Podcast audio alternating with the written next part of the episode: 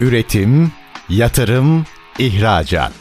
Üreten Türkiye'nin radyosu Endüstri Radyo sizin bulunduğunuz her yerde. Endüstri Radyo'yu arabada, bilgisayarda ve cep telefonunuzdan her yerde dinleyebilirsiniz.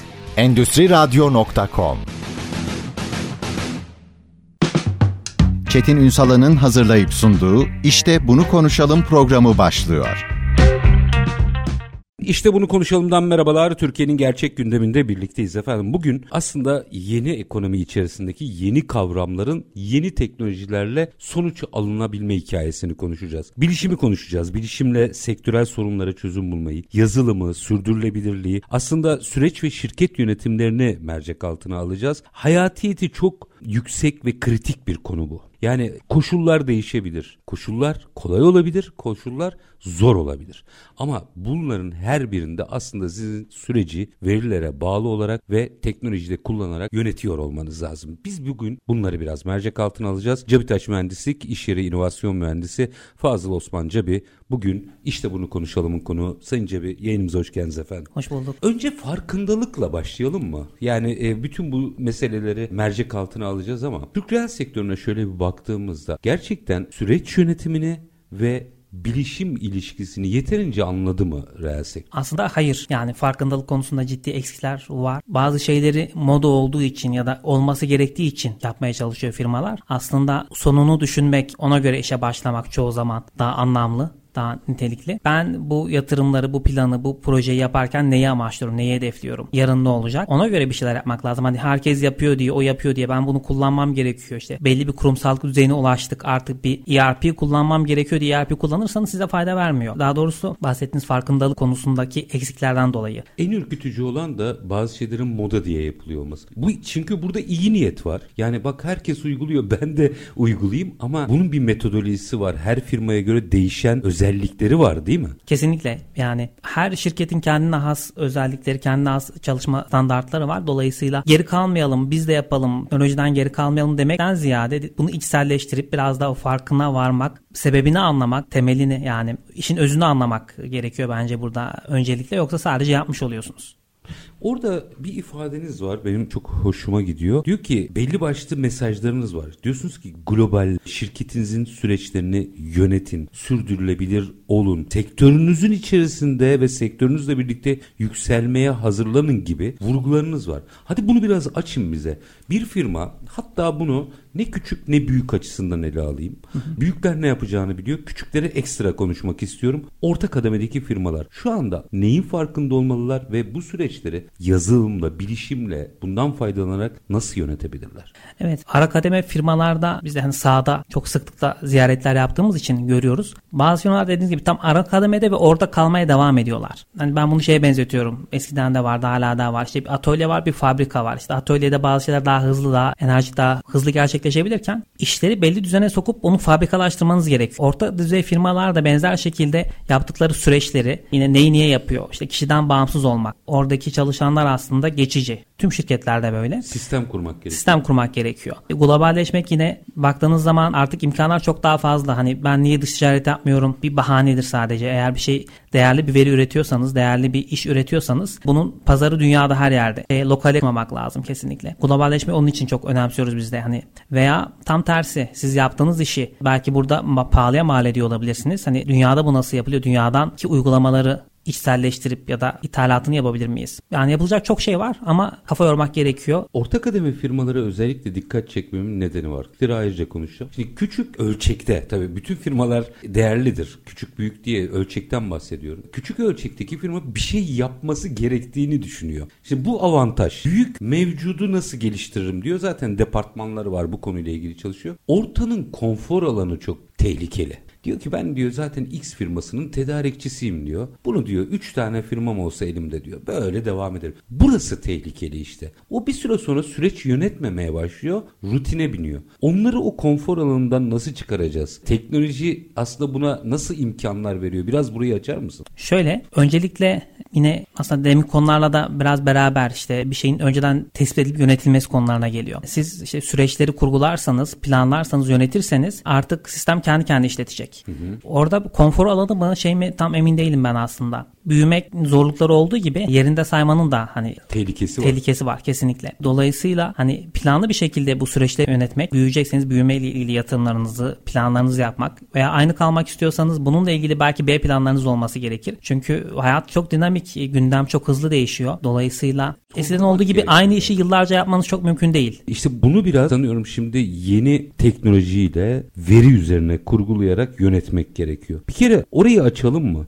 Verinin ne kadar farkındayız? Zaten şey vardır işte veri bilgi hatta knowledge gibi tabirler var. Tek başına veri bir şey ifade etmiyor. Data diye İngilizcesini tabir ettiğimiz. Bunu biraz daha anlamlı hale getirirseniz bilgi alabiliyorsunuz. Information. Hatta bunu çok daha iyi, çok daha nitelik bir şekilde analiz ettiğinizde knowledge gibi şeyler var. Çok daha anlamlı, sizin ihtiyacınıza yarayan bilgileri alabiliyorsunuz. Tabi burada veri olmazsa bunların hiçbirini yapamıyorsunuz. Dolayısıyla veri toplamak işin başında. Hatta bilirsiniz satın da alabilirsiniz ama bir şekilde bu veri kıymetli. Ne kadar hani ham haliyle bizim çok işimize yaramasa bile bilgi haline dönüşmesi. Bilgi haline dönüşmesi için veri olmazsa olmaz. Ama elimizde veri varsa da işte onu işleyip daha anlamlı bilgiler elde etmemiz gerekir. Aşama aşama gidelim. T işin ticaretine kadar gideceğim. Şimdi bir kere bütün bu süreci yönetmeye başlamak için bizim mesela bütün her şeyimizi tabii ki bu arada lisanslı onu da altını çizeyim. Bir takım programlar kullanarak işe başlamamız. Yani ilk önce veriyi dijital olarak toplamaya başlamamız gerekiyor. Birinci step bu. Birinci Hı-hı. adım bu. Bunu nasıl yapabilir firmalar? Burada da aslında bir takım lisanslı yazılımlar kullanmak elbette gerekiyor.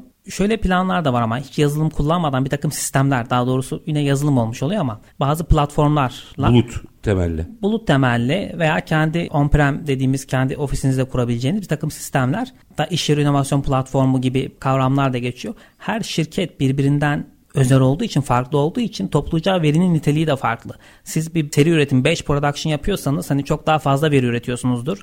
Özel firmaya özel bir proje yapıyorsanız o firmanın istediği ürünlere özel bir takım konfigürasyonlar, seçenekler çok daha fazla tek bir ürün için veri olabilir ya da ürünleriniz işte milyonlarca, yüz milyonlarca ise farklı veri toplama yöntemleriniz olabilir.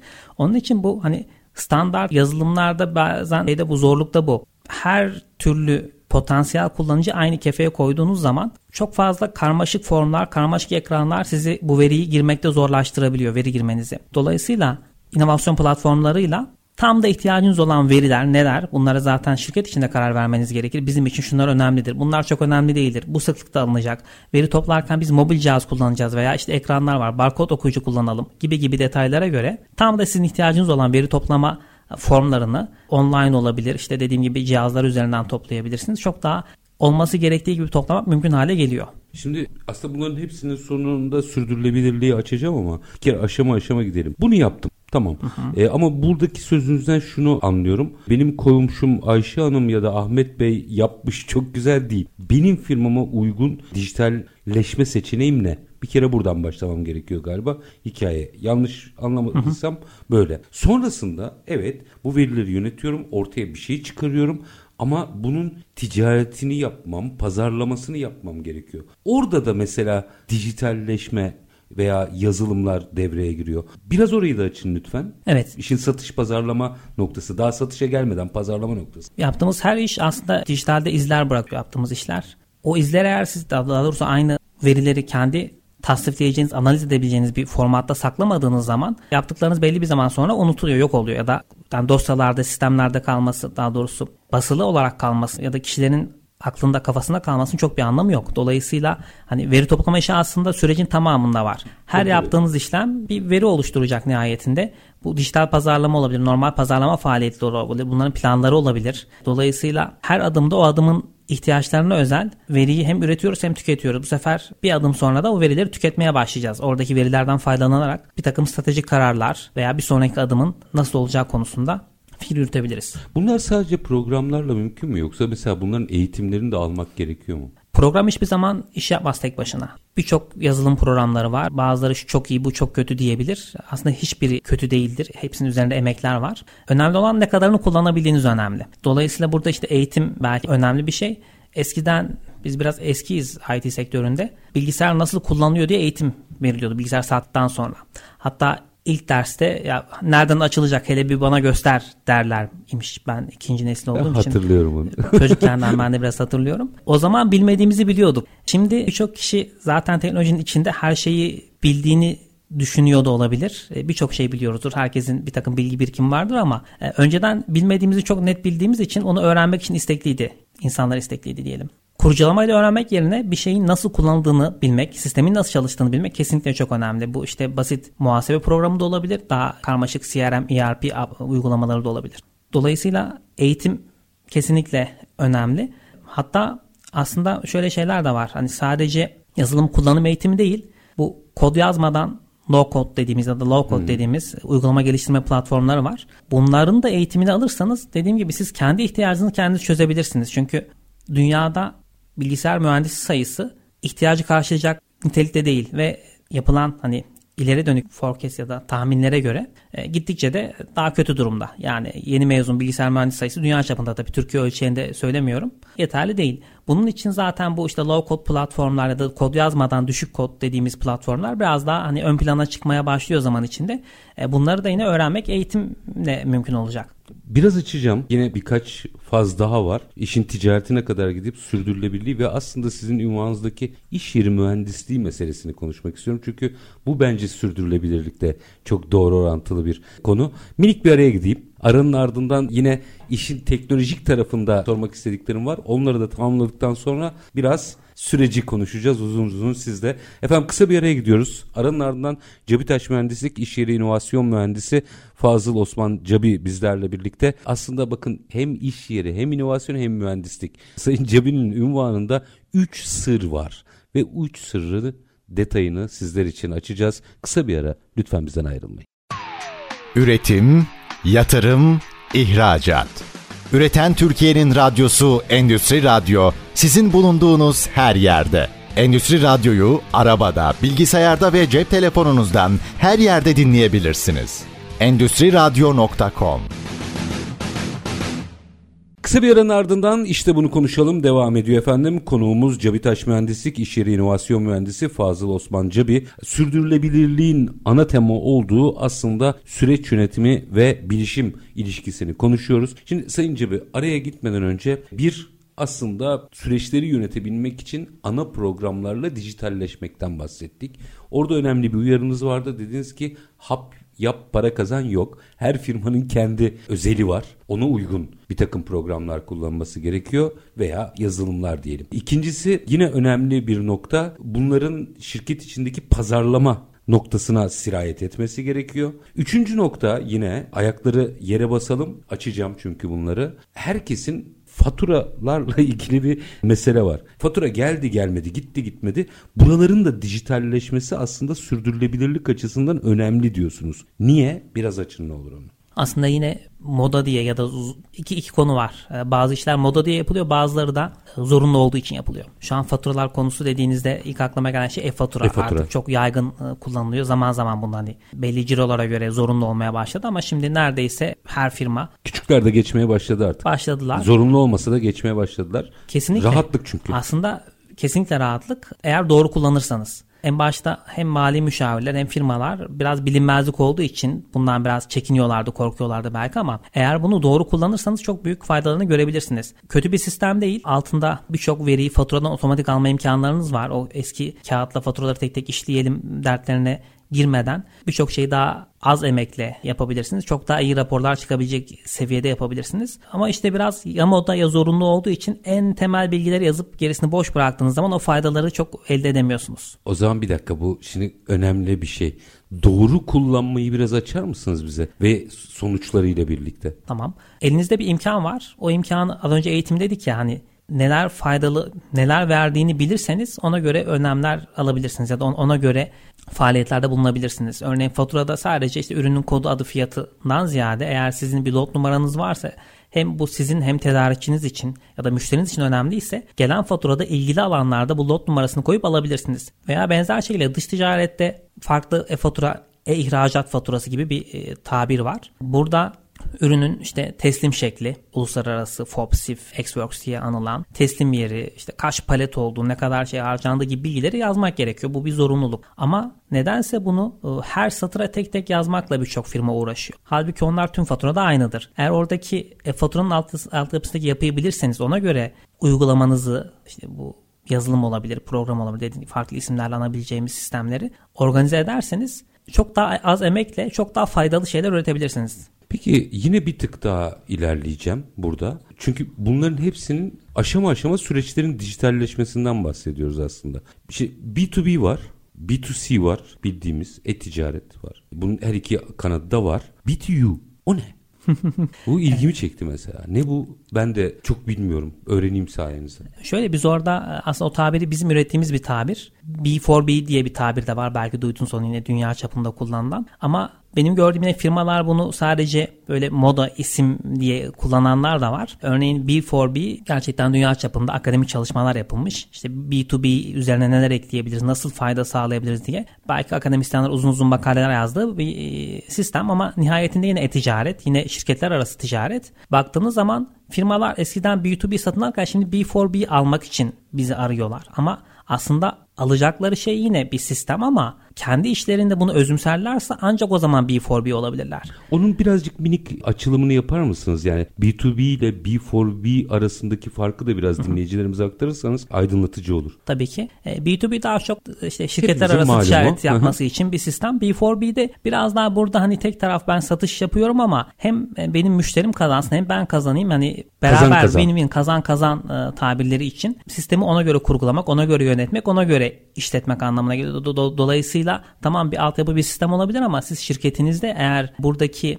ne yapıdan diyeyim, mı bahsediyoruz? Oradaki yapı ya da o, o kültürü şirketinizde hmm. elde etmezseniz bunun faydasını çok göremezsiniz. Sadece az önce dediğiniz ya yazılım iş yapıyor mu, program iş yapıyor mu? Kesinlikle yapmıyor. Oradaki ana fikri, yapılması gerekenleri bildiğiniz zaman fayda elde ediyorsunuz. Yani operasyonu yine aslında oradaki yaratıcılığı insanın yapması gerekiyor. Kesinlikle. Diğeri teknoloji sadece.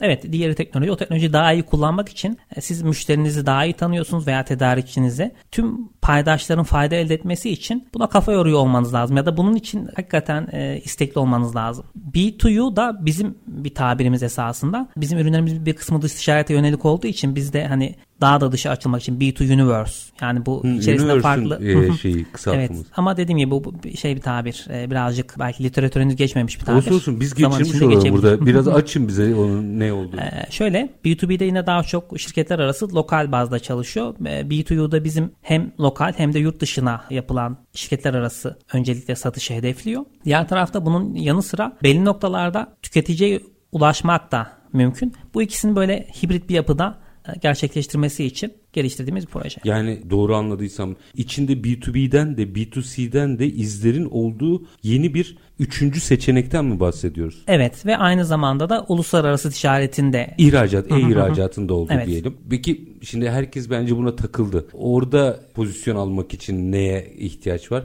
Şimdi B2C'yi herkes biliyor, B2B'yi de biliyor. B2U'da pozisyonlanıp ikisini birden hatta üçünü birden dengelemek için orada özellik ne? Aslında hepsinin kendi e, yönelik şeyler var. Ne, ne derler? Özellikleri, Özellikleri var. var. Yapılması gereken dinamikleri var diyelim. Örneğin dış ticarette işler çok daha farklı. Farklı tabirler, taşıyıcı, nakliyeci firmalar e, daha farklı. Oradaki işin süreçler biraz daha farklı esasında. Her birinin için ayrı ekipler kurmak gerekir kesinlikle. Hani tek bir platform olsa bile çünkü şeyde de öyledir ya perakende bir şey satıyorsanız iş farklıdır. Bir toptancılığını yapıyorsanız farklıdır. Yaptığınız iş, iş yükü, akışlar, iş akışları bunların hepsi o işin özelinde yapılması gereken şeyler. B2U'da biz bunların hepsinin yapılabileceği bir platform olarak hani neler yapabiliriz diye kafa yorduk. Aslında baktığınız zaman süreçler farklı. Temel bazı şeyler ortak. Bunun için hani hepsini ortak bir yapıya toplama e, niyetindeyiz. O operasyonu nasıl yönetir firma? Yani Nasıl? B2U şimdi bu herkese cazip gelecek. Çünkü yani her şey dahil sistem gibi bunda. Firmanın tabii özelliğine bağlı. Yani Kesinlikle. bir makine parçası satıyorsa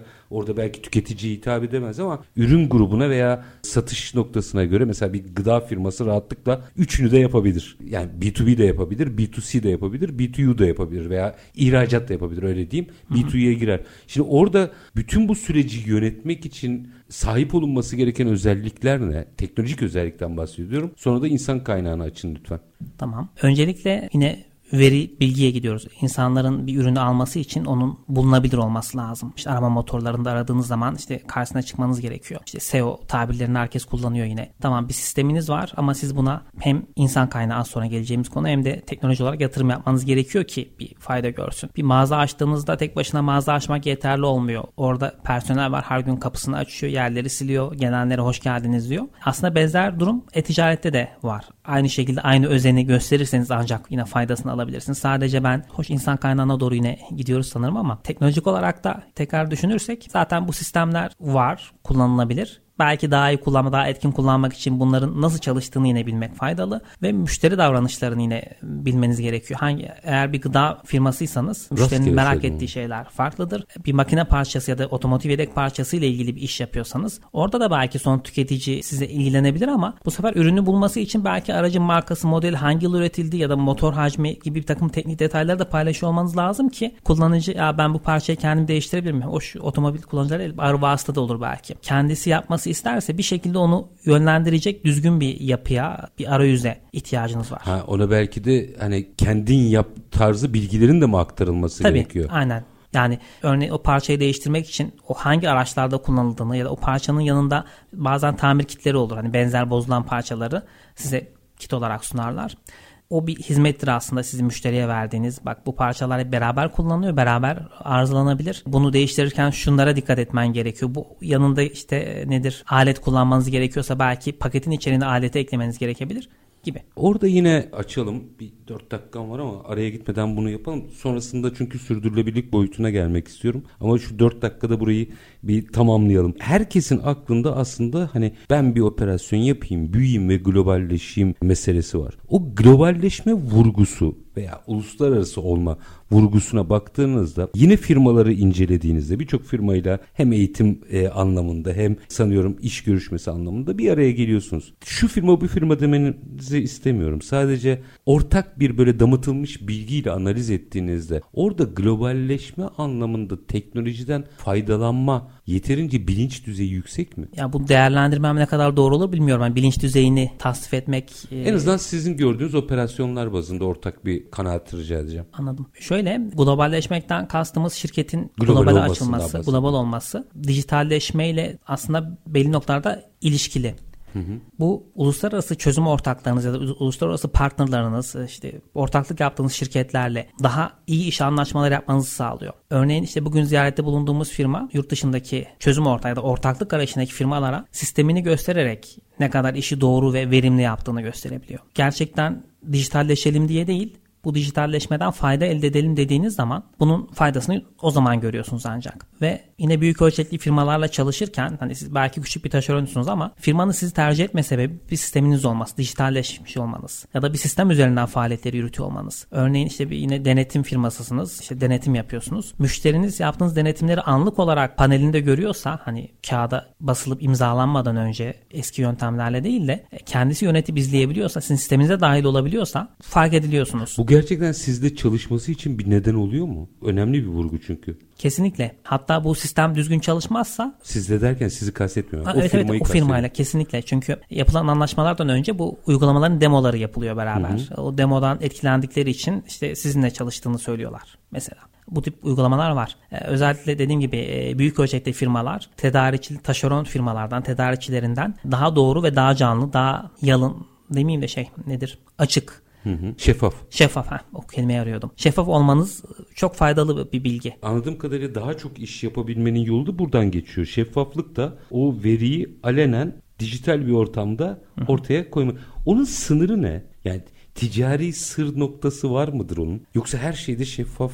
En yani, azından bizimkileri biraz zorlarız burada. Daha yeni yeni bilgileri paylaşmaya başladılar çünkü. Şöyle lokantalarda da bazı lokantaların camı açıktır yani siz şey görürsünüz evet, evet. içeride ne pişiyor Mutfağı. görürsünüz. Bunun için içerinin çok iyi organize edilmesi lazım. Zaten bu size o güveni veriyor. Eğer içerideki işleyen sistemi güzel organize ediyorsanız anlık veri paylaşımı sizin için çok dert olmayacak. Tabii ki özel bilgiler, mahrem bilgiler olabilir. Her şirketin vardır. Bunlar için de önlemler var zaten. Hani şeffaflık doğrudan tüm veri tabanı erişimini müşterinize vermek anlamında değil kesinlikle. Onun ihtiyacı olan datayı ihtiyacı olduğu anda ihtiyacı olduğu şekilde ona sunabilmek. Bu iş hacmini arttırıyor mu firmanın? artırır. Bir noktayı daha konuşalım. Sonra bir iş yeri inovasyon mühendisliğini de açmak isterim. Bence kritik nokta o. Sürdürülebilirliğin bir tık öncesi de o. Küçüklerin yani küçük ölçekli firmaların bu işe dahil edilmesini nasıl sağlayacağız? Ortaları büyükleri konuştuk. Hı hı. Onlar şey var çok sihirli bir kelime var. Ne gerek var? ne gerek var? Ne gerek var? Yani küçük olarak hani hayatlarına devam etmek istiyor olabilirler firmalar. O da o da bir tercihtir. Hakikaten şey yerel firmalarda çok olur. Başka şubemiz yoktur anlayışı. Onu da değerli belki altında yatan sebepleri vardır. Ama dijitalleşmek biraz kaçınılmaz esasında. Çünkü ayak uydurmadığınız zaman belli şeylere yani şu an hiçbir firma hiçbir küçük köşedeki bakkal bile kredi kartını ben kabul etmiyorum demiyor artık. Bu bile bir dijitalleşme aslında. Kesinlikle yani adımı ya da cep telefonu kullanıyorsanız dijitalleşmişsiniz ama bunun hani adımları hangi aşamada olması gerektiği hoş. Bu biraz işte meraklı olan şey de var hani şirketin yöneticisi ya da e, söz söyleyen kişi eğer teknolojiyi seviyorsa buna daha hızlı adapte olup daha hızlı geçebiliyorlar. Genellikle orada patronun kendisi oluyor. Çoğu Küçük zaman. işletmelere gittiğimizde orada e, onun algısı e, çok önemli. Çok da fazla süre kalmadı galiba. Bir an önce herkesin harekete geçmesi lazım ama bu harekete geçerken işi gerçekten süreç yönetimiyle moda olması arasındaki farkı nasıl anlayacak? Hmm. Yani yine şey gidelim Yunus Emre'ye gidelim. İlim ilim bilmektir, ilim kendini bilmektir. Hani kendisini yine özünü bilmesi gerekiyor. Ne yapması gerektiğini, neler yapıldığını illaki iyi uygulama örnekleri var. Hani sağdan soldan buna bakmak yanlış değil. E, mo, hani o yaptı ben de yapayım ilham değil almak ama başka ilham bir şey. almak başka bir şey kesinlikle. Biraz aslında sektör, firma, kişi özelinde biraz çalışmak gerekiyor. Dediğim gibi başlarken sonunu düşünmek lazım. Ben amacım ne? Belki oradan başlanabilir. Ne, ne sağlamayı amaçlıyorum. Buna göre de bir yol haritası. Çünkü bugünden yarın olacak bir şey de değil. Adım adım. O zaman orayı birazcık konuşmak istiyorum. Minik bir araya gideyim. Aranın ardından bütün bu sistemi kurduk. Müthiş. Kendimize uygun da kurduk. İş bitmedi ki. Sürekli bir inovatif yaklaşım içerisinde olup sürdürülebilir olması gerekiyor. Bu nasıl sağlanacak? Buradaki bakış açısını nasıl kurgulayacağız? Teknoloji bize burada nasıl yardım edecek? Tüm bunları konuşmak istiyorum ama minik bir aranın ardından açalım bu boyutunda işin. Efendim Cabitaş Mühendislik İş Yeri İnovasyon Mühendisi Fazıl Osman Cabi ile aslında bir firmanın kalıcı ve sürdürülebilir olmasının bu ekonomideki rolünü, yerini konuşuyoruz. Minik bir ara. Aranın ardından devam edeceğiz. Lütfen bizden ayrılmayın. Üretim, yatırım, ihracat. Üreten Türkiye'nin radyosu Endüstri Radyo sizin bulunduğunuz her yerde. Endüstri Radyo'yu arabada, bilgisayarda ve cep telefonunuzdan her yerde dinleyebilirsiniz. Endüstri Radyo.com Kısa bir aranın ardından işte bunu konuşalım devam ediyor efendim. Konuğumuz Cabitaş Mühendislik İş Yeri İnovasyon Mühendisi Fazıl Osman Cabi. Şimdi aslında bir işletmenin sürdürülebilir olmasının yollarını konuştuk. Bunlardan birincisi te dijitalleşmeden başladık. Verinin dijitalleşmesinden en son satış operasyonunun dijitalleşmesine kadar süreci bir otomatize ettik. Yazılıma teslim ettik. Ama diyorsunuz ki günün sonunda mutlaka oradaki insan kaynağı önemli. Size özel çözüm önemli. Buraya kadar hemfikiriz. Güzel. Yaptık. İş bitti mi? Bitmedi. Sonra Bitmedi. biraz açın. Ee, sürdürülebilirlik. Evet yani e, hayat dinamik. Eskiye göre çok daha hızlı dinamik.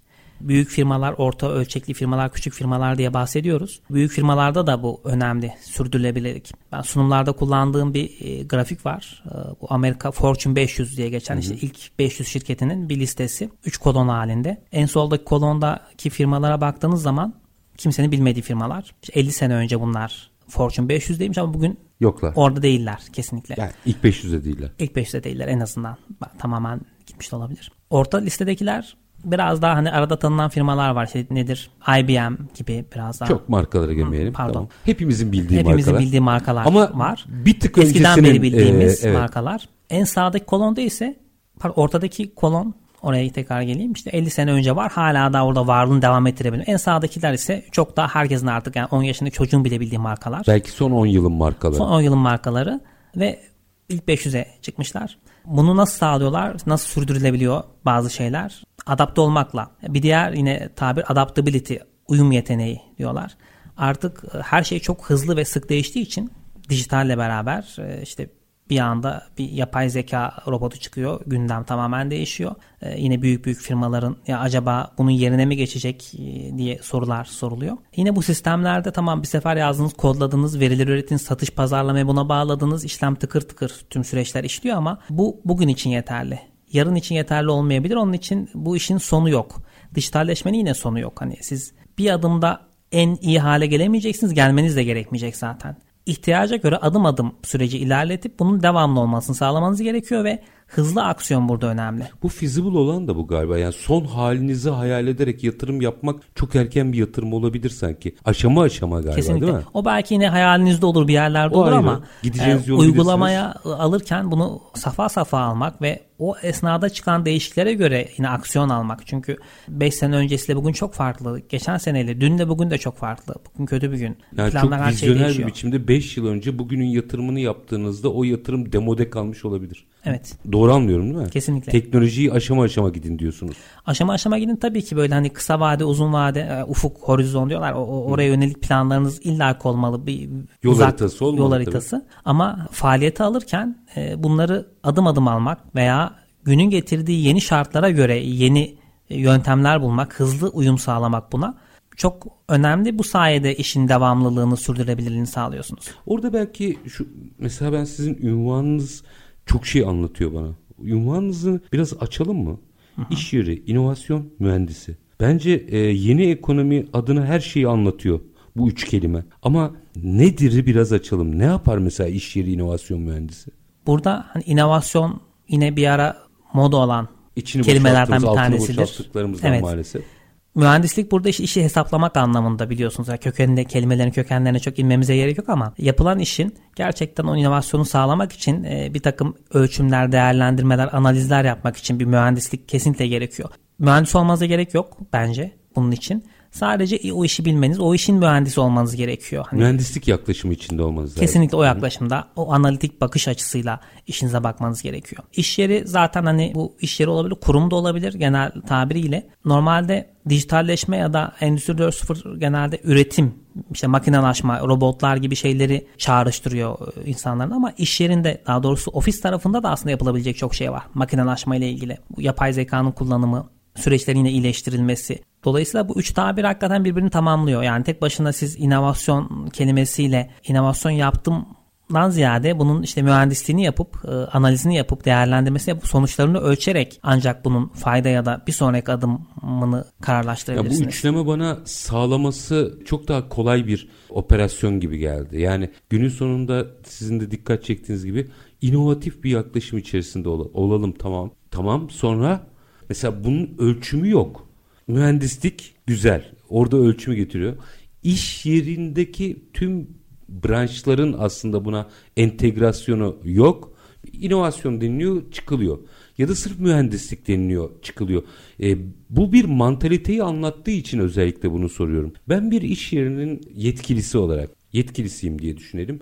Ve bütün ofisimden üretim hatlarıma kadar her şeyimi dijitalleştirdikten sonra orada artık neyi kurgulamam veya sorgulamam gerekiyor ki benim o iş yeri inovasyonunu, o mühendisliği e, canlı tutabileyim. Fortune 500 listesi bana diyor ki durma. Biraz açın burayı.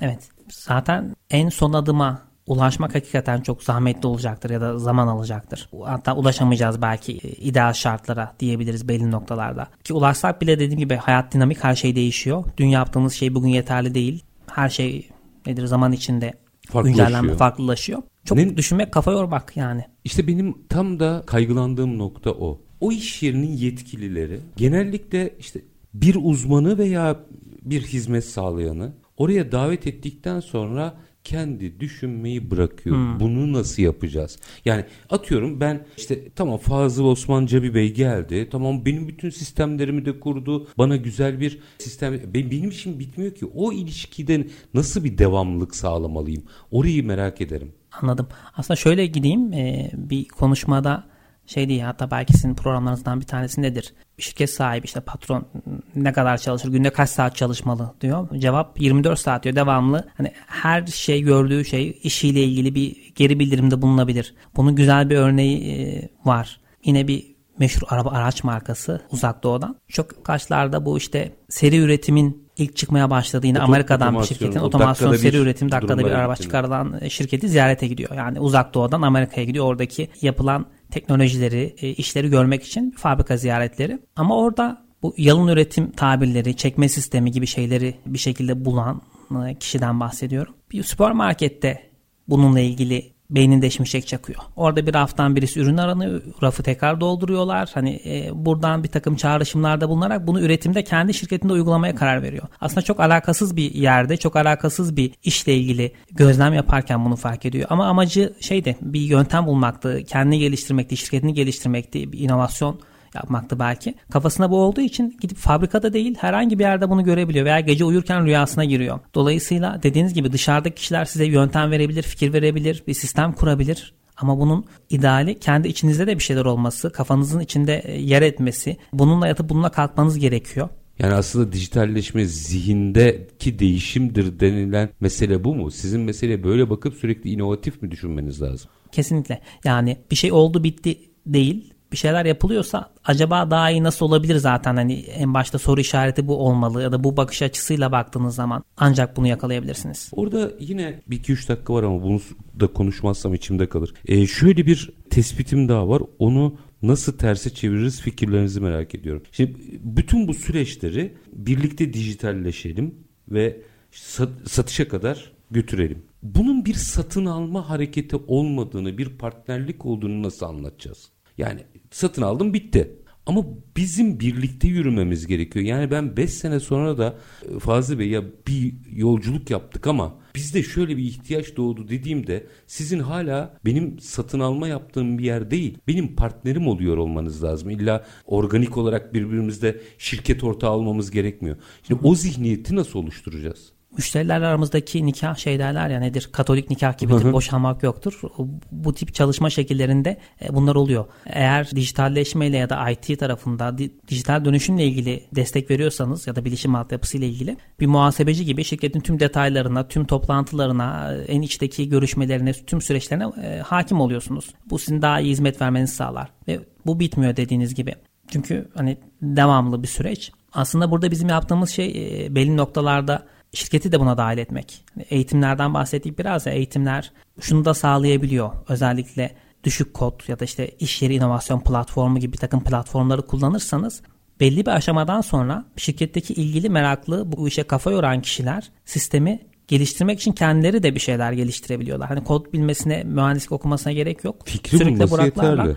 Yok, fikri bulduktan sonra aslında bizim problemlerimizden biri de iletişim ya. Ben sana anlatacağım, o anlayacak, ötekine yapacak. O hani büyük firmalarda bir yazılım sürecinde belki araya 8-10 katman girer kodlayanla işi isteyen kişi arasında. Her katmanda veri biraz azalır konuşmadan konuşmaya anlatmadan ki e, meşhur e, çocukluğumuzun kulaktan kulağa oyunu işte. Kesinlikle aynen öyle. Konuda da hani standart terminolojideki şeyler çok da kullanılmadığı için, çok etkin kullanılamadığı için, zor olduğu için belki zor süreçler. Ama siz kendi ihtiyacınızı en iyi bilen kişi olarak bunu gidermenin, çözmenin de yöntemi sizdeyse, aracı sizdeyse, elinizdeyse hiç kimseye anlatmadan o ihtiyacı görüp çok kısa zamanda çözebiliyorsunuz. Bu mümkün mü? Kesinlikle. İşte bu sıfır kod, zero kod, low kod, düşük kod farklı tabirlerle anılıyor. Ee, zero Code'da hiç kod yazmıyorsunuz. Low Code'da birazcık işin içine kod da giriyor veya işte Pro Code dediğimiz biraz daha detaylı seviye, e, yazılımcılık bilgisi gerektiren 3 seviye var. Yani zaten çok özür dilerim. Doğru anladım mı diye çeviriyorum. Şimdi söylediğiniz enteresan bir şey. Ben zaten bu sürecimi tamamlamışım. Konuya da e, vakıf olmuşum. Eğitimlerimi almışım. Yarın öbür gün bir ihtiyacımı bir uzmana başvurmadan kendim çözebilecek noktaya mı geliyorum? Kesinlikle. Bu çok önemli. Evet. Bunun için eski geleneksel yazılımlar değil de bu tip platformları kullanarak bu ancak mümkün oluyor. Çünkü siz bir yazılım sistemi satın aldığınız zaman onu sadece kullanmak için alırsınız. Operatör Özelleştirmeler olursunuz. yapılıyordur ama hani çok zahmetli süreçler ya da tam anlamıyla özelleştirmiyor çünkü paket bir yazılım. Diğer tarafta kod yazmadan ya da az kod yazarak çözüm geliştiren sistemlerde pro kod kısmı da var bir kısmında. Yapılan çözümle ilgili siz de doğrudan veri tabanına dahi müdahale edip yeni bölümler, yeni alanlar, yeni formlar eklemeniz mümkün. Onun için zaten bu no code, low code, pro code diye işte 3 tane tabir var temel.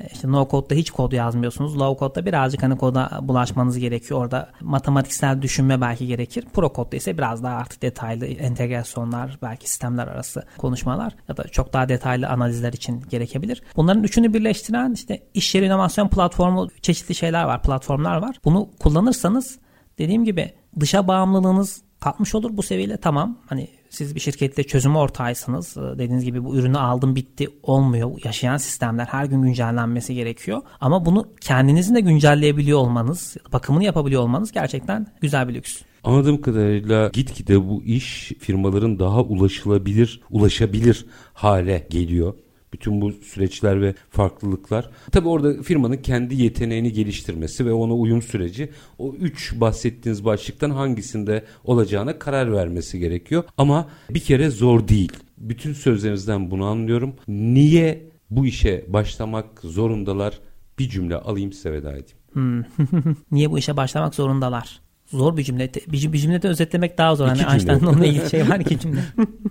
iki cümle. Kaçınılmaz mı oldu artık? Diyebiliriz. Yani şöyle hem kaçınılmaz hem de neden yapmamız gerektiğini hep bugün söylemeye çalıştığım şey aslında yapmak için değil sonuçlarını öngörüp ya da faydalarını bilip yapmak kesinlikle önemlidir. E, neden yapmak zorundayız? İşleyiş bu. Artık hani belli bir zaman sonra bunlar çok eski kalacağı gibi bugün de kaçınılmaz dediğiniz gibi. Ve anladığım kadarıyla o zaman da 3-5 yılla sınırlı. Yani 30 sene sonra bakarız sektörün dönüşümüne durumu bitti. Sektörden sektöre değişir. Bazılarında belki bir sene bazılarında belki 6 ay bile diyebilirsiniz. Ama çok yakın.